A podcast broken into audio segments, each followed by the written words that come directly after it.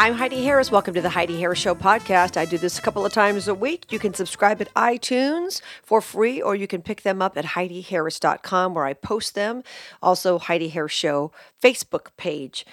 Uh, there's a lot of controversy about what pastors can say behind the pulpit, and I think there's a lot of misinformation.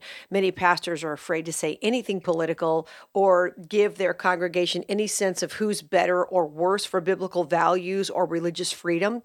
But the fact of the matter is, pastors can say a lot from the pulpit. They have a lot more freedom. And believe it or not, nobody's ever lost their tax exempt status as a result of saying something from behind the pulpit, even though the threat is out there.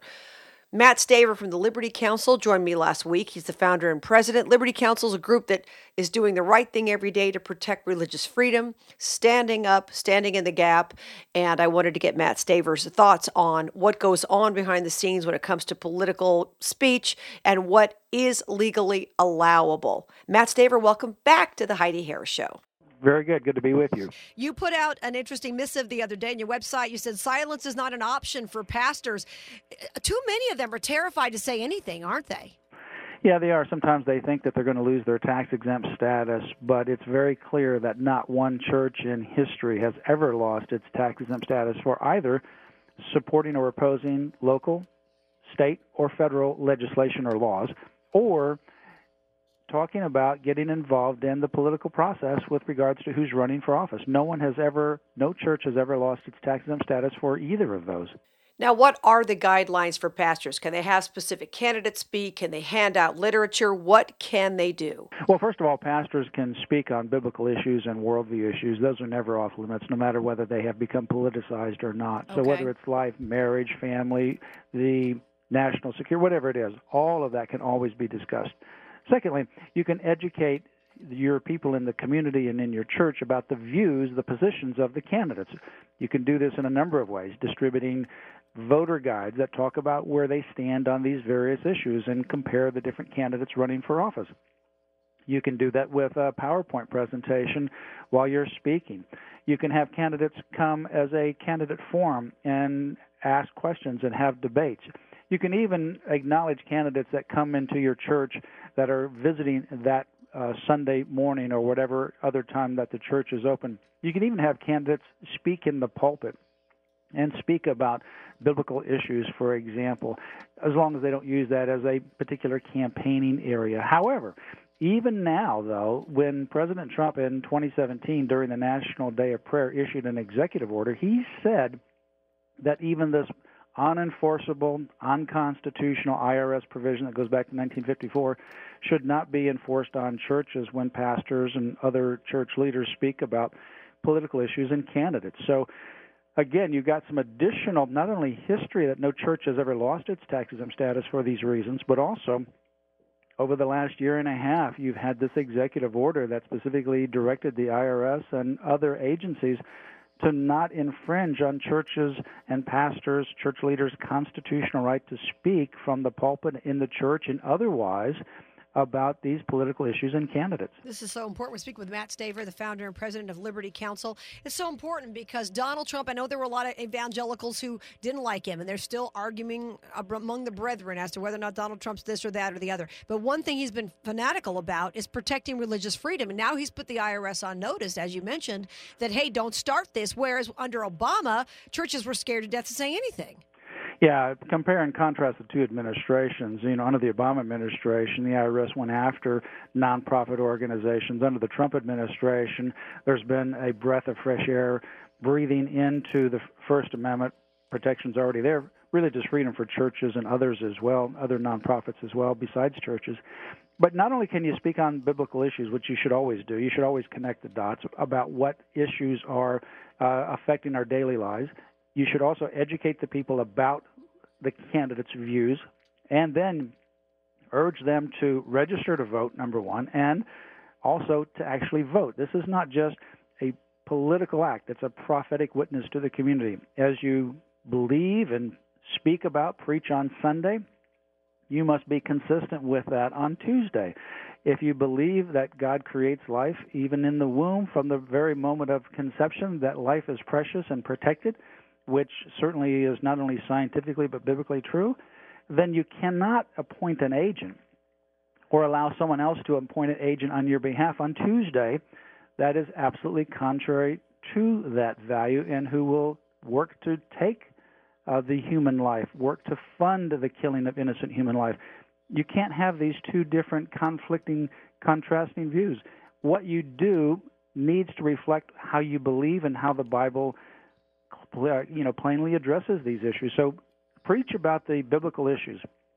Be consistent in voting. Uh, voting is not just an opportunity or a privilege, it really is an obligation. We have a huge obligation to be able to do good, and you can do that by appointing an agent. And that's what voting is. You are appointing an agent that operates and acts on your behalf because you're not able to be at the city council, the school board, the state legislature in Washington, D.C., but somebody else is acting for you appoint the right agent that's consistent with biblical values. Absolutely. With Matt Staver from the Liberty Counsel. You know, one final question. I see a lot of people who are so disgusted nowadays with politicians or they find some flaw in them that they don't like. Eh, you know, nobody's perfect. I mean, you look at our founders and all the so interesting issues they had. Look at the, the people mm-hmm. the, who wrote, you know, the people who were in the Bible. They had all kinds of issues that they were very upfront about. So it, you can't find a perfect person, but as you mentioned, you are electing somebody or certainly trying to elect somebody who's going to represent you with the best possible person you can get. That's right. I mean, you're not going to find a perfect person on the ballot unless Jesus Christ ran for office, but he's not running for office because he's King and King and Lord of Lords. He's not seeking office. He has the highest office. But that's the only time you're going to find someone perfect. You know, people are flawed human beings. They make mistakes. So you have to ultimately take that into consideration and look at the person's policies. Lots of times people talk about policies, but they don't act on it. And that's one of the things about President Donald Trump. Look at his policies as an example. That's what people I ask about when they say, What about Donald Trump? If you look at his policies, the policies that he has enacted in the past 20 months are the most pro life, pro religious freedom, pro Israel, uh, pro economy, pro uh, limited government, pro national security, pro law enforcement of any other president in American history combined just in 20 months. I mean, the, the list of accomplishments the judges that have been appointed, including two justices to the Supreme Court, all of that it hangs in the balance this coming up term uh, midterm election. Uh, either you continue uh, to put, you know, we're 84 judges right now have been uh, confirmed on the federal courts. One out of every six, get this, one out of every six federal court of appeals judges that are currently sitting on the bench as of now were nominated and confirmed under the presidency of Donald Trump. And these are constitutionalists, including two justices on the U.S. Supreme Court. That's yeah. a phenomenal record. It is a phenomenal record, and we need to continue it. Matt Staver, founder and president of Liberty Counsel, lc.org is the website. Thank you for what you do every single day. You're making the world a better place, and thank you for being here this morning. Thank you. My pleasure. So I hope this provides some clarification for everybody as far as what pastors can do because honestly, I think pastors have a responsibility to talk to people about the issues and many of them aren't very politically open. Let's put it that way. I don't want to say they're not politically astute because they are, but they're not politically open. I went to a church for years where the pastor was very outspoken about politics and I learned a great deal from him. And there are other churches that may not be as outspoken about it, but I think people should know. They really should. There are a lot of folks who maybe are Christians and they understand biblical values, but they don't really know which particular candidates are better than others, or they really haven't been exposed to various candidates. So I think it's very important. Uh, the pulpit is certainly and always has been throughout our history an important place for people to dispel myths and put out truth. And obviously, throughout human history, it's been the issue too. But uh, certainly in American history, the pulpit has been very, very powerful, and we should never give that up. I'm Heidi Harris. Don't forget, you can join me weekdays 8 to 10 a.m. at 670 AM KMZQ for my live broadcast. And of course, you can catch these podcasts a couple of times a week at Heidi Harris Show on iTunes. You can subscribe for free, or you can catch them at HeidiHarris.com. Don't forget to pick up a copy of my book.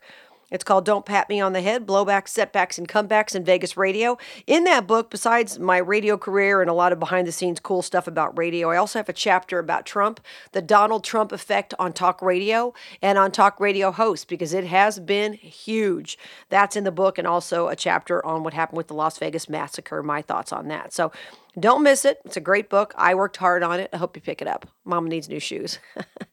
pick that up at HeidiHarris.com. There's a link to go to Amazon for that. Until we meet again, remember, you were created for a purpose. Here's Tony Scottwell.